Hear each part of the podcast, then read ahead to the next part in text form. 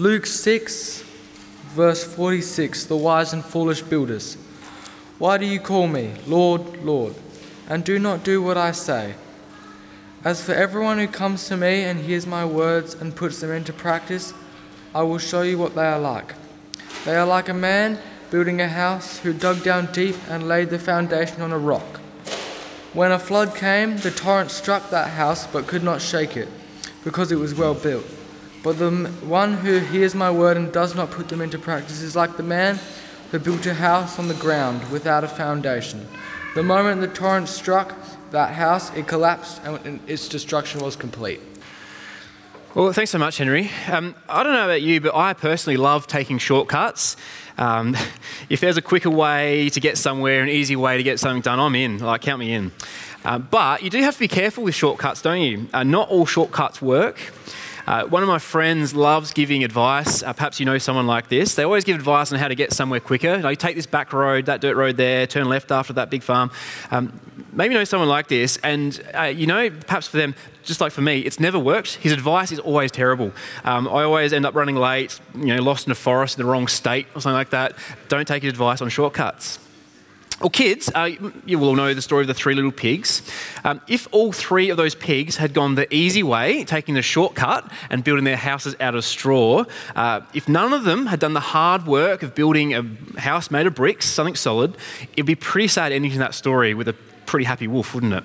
Um, shortcuts are not always good for us, and they don't always get us where we need to be. Uh, what Jesus is teaching in the passage that Henry just read for us is that there is an easy way, there is a shortcut to doing life, but it doesn't get us where we need to be. And there is a way to do life. It's harder, it takes more work, but it's what we need to do if, if we want to be like a house that stands up in a flood. That is, if we want to have real security and stability now and forever, uh, no matter the circumstances, there is a way to find that. Uh, on a day where we've heard three wonderful commitments uh, to live as followers of Jesus, uh, I think this is a great passage because Jesus is teaching us um, what it means to do that, what it means to live a life following him, not just for, um, for Laura and Mike and Pam, uh, but for every one of us. It's important for us all to know uh, what shortcuts we can't afford to be taking with our life. Um, the first thing to, I want to point out about uh, a commitment to being a follower of Jesus, it might sound obvious. Um, uh, he's talking here in verse forty-seven. He says, to all those who come to him. Um, that means the first thing we need to do is to come to Jesus. Uh, there are heaps of people around who like Jesus. There are heaps of people who would say they're Christian, but they never really come to him.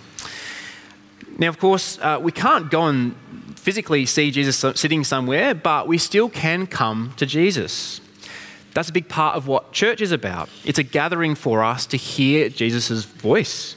Uh, especially as we gather as a church, uh, Jesus is actually present with us by his Spirit. And I'd say coming to Jesus is a big part of having a relationship with him. We heard, um, we heard Pam talk about having a relationship was something she was missing.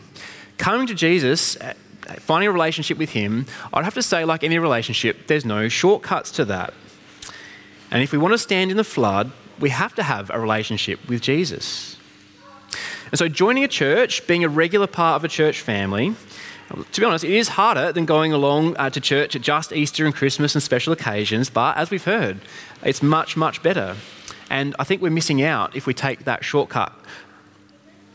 But as we come to Jesus regularly, hearing from his word, seeing what he's like, praying, talking to him, and spending time with his people, it becomes so clear that there is no one else in the world, there's no one else in history who can give our lives hope, who can give us stability, and who can give us real joy, the things we've heard are shared about this morning. There are actually no shortcuts to finding things like joy and peace and security. Uh, we can try, but we won't find it anywhere in our world apart from coming to Jesus. So there might be some here today who might want to take me up on this challenge, I suppose. You could call it a three-month challenge if this applies to you. Um, maybe it'd be worth you thinking about, or having a go, getting along to church every week for three months. Um, it might be this church, it might be a church closer to where you live, but why not have a go at getting to church every week for at least three months? If it's not part of your regular habit, why not give that a go and see what it's like coming to Jesus regularly, seeing what he's really like, seeing how his people live. Uh, coming to Jesus may just change everything for your life, just like we've seen it for Mike, for Pam, and for Laura. Well, the next part of being a committed follower of Jesus, having come to him, is to listen to him, to hear him, actually hearing his words. Now, listening well, uh, listening well actually is pretty hard. Uh, to really understand what someone is saying, it can take hard work, it takes effort. Uh, for kids here today, for our youth, and actually for our uni students as well, uh, wouldn't it be great if everything your teachers or lecturers said just went into your head and just stayed there, just stuck in your brain, and as soon as exams came, you could just, boom, there it is. Wouldn't it be great if you didn't have to try to listen to your teachers? Even better, wouldn't it be great if you could just fall asleep in class and their words just go into your head and it just sticks there? It'd be amazing. Turns out there are no shortcuts to listening. It takes work to learn, to listen. Uh, exams tend to reveal one way or another how much of a shortcut we've taken. When it comes to hearing Jesus' words, again, there are no shortcuts. It takes time, it takes thought, uh, it takes concentration to hear and to understand the words of Jesus, uh, the words of the Bible. It can be hard going. It's not always easy to understand. In fact, it can take a lifetime of thinking, praying, reading, uh, talking to others to understand what Jesus says. And sometimes, alongside that, we might find ourselves not really trying to listen very hard, uh, kind of slip into coasting mode, uh, especially if what we're hearing is familiar to us. Uh, a lot of you will have flown on a plane before. Uh, you know what the cabin crew does when they have that safety talk at the start about what happens in the event of an emergency? Um, they tell us before that, you all need to listen, turn off your devices, pay attention. But unless you're flying for the first time, I don't think anyone listens, do they? I know I don't. I'm just like... Pfft. Don't sit next to me in case of an emergency, I won't know what's going on. But we think, don't we? we? Oh, I've heard this all before, I don't need to concentrate, don't need to listen. Now, can we be a bit like that when it comes to Jesus? Especially if we've heard it all before. Can we slip into coasting mode? Oh, I know what this is all about, I know, yeah, I get it. On top of that, we live in a pl- and we live in a time where we are always being distracted. There's so much noise in our world. There are so many people trying to win our attention all the time. I reckon, uh, as I finish this sentence, there's probably six different notifications going off in this room. That's just the way life is now. The thing with Jesus is he doesn't try and shout louder than everyone else. It's not his style. And yet Jesus alone has the words of eternal life. Jesus' words are more precious, more valuable than any other words ever uttered. And so we can't take shortcuts to hear him. We need to carefully read the Bible for ourselves. It's great to listen thoughtfully to sermons, taking notes perhaps to help us concentrate. Reading, discussing, and uh, talking about the Bible with others, like in our growth groups, is such a helpful and healthy activity for followers of Jesus. And as Jesus' disciples know, it's those times when we're, we're working hard in the Bible, the time we are reading and are thinking, uh, those are the times that make a huge difference in our lives.